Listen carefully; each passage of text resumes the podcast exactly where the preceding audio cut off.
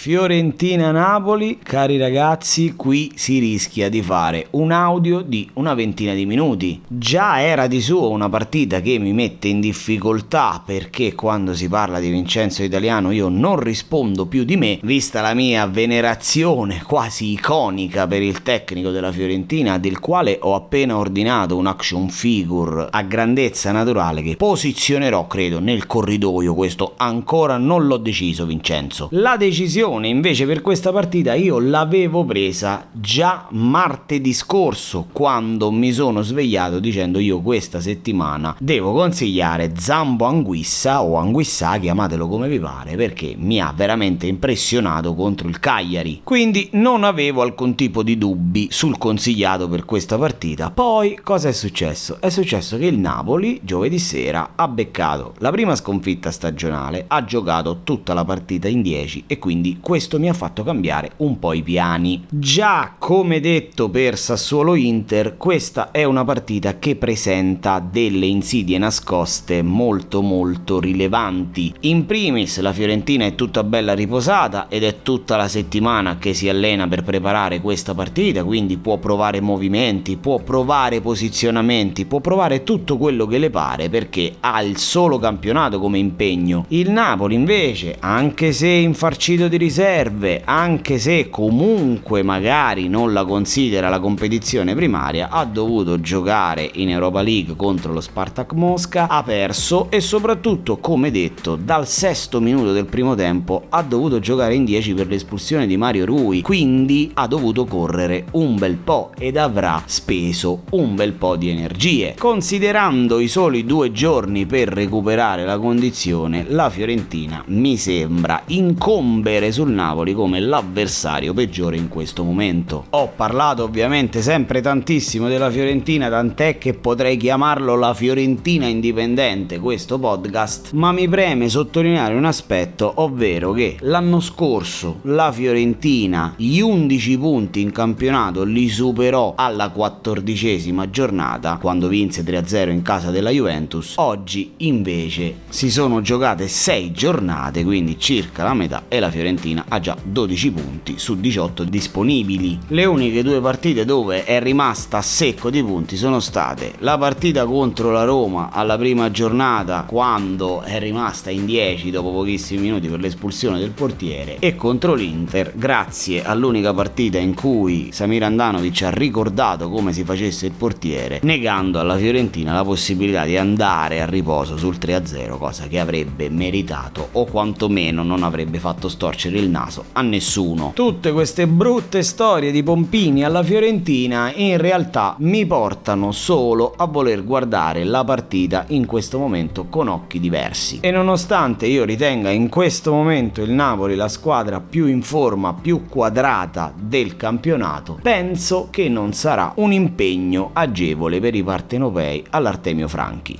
Ma tanto voi siete qui solo per i nomi, quindi partiamo con lo sconsigliato consigliato che gioca nella Fiorentina a sorpresa e si chiama Alvaro Odriozola. Terzino spagnolo scuola Real Madrid, già tre gialli nelle quattro presenze che ha collezionato, ha questa tendenza che non mi piace a scivolare troppo, non riesce mai a fare un intervento pulitissimo e questa sua caratteristica, oltre alla mancanza di un reale sostituto perché Venuti è comunque tecnicamente inferiore a Odriozola, mi porta a suggerire suggerirvi di tenerlo fuori in questa partita dove dovrà marcare Lorenzo Insigne e non sarà davvero facile. Ma adesso passiamo al calciatore consigliato in perfetto stile fantacalcio indipendente. Vi faccio il nome di Nico Gonzalez. Torna l'argentino dopo aver scontato il turno di squalifica per l'espulsione rimediata proprio contro l'Inter per aver applaudito l'arbitro, pertanto è bello fresco, a differenza dei difensori del Napoli, specie di Lorenzo Lorenzo che si troverà dal lato suo, che ha giocato 90 minuti anche in Europa League, ma soprattutto l'ex Stoccarda è un calciatore che hanno comprato in tanti e sul quale ci sono molte molte aspettative da parte dei fantallenatori. Vi consiglio quindi di schierarlo perché col suo gioco frizzante, con la sua tecnica sublime, potrà attirare su di sé uno o due difensori del Napoli e consentire alle mezze ali di inserirsi dentro e magari fare male ai partenopei.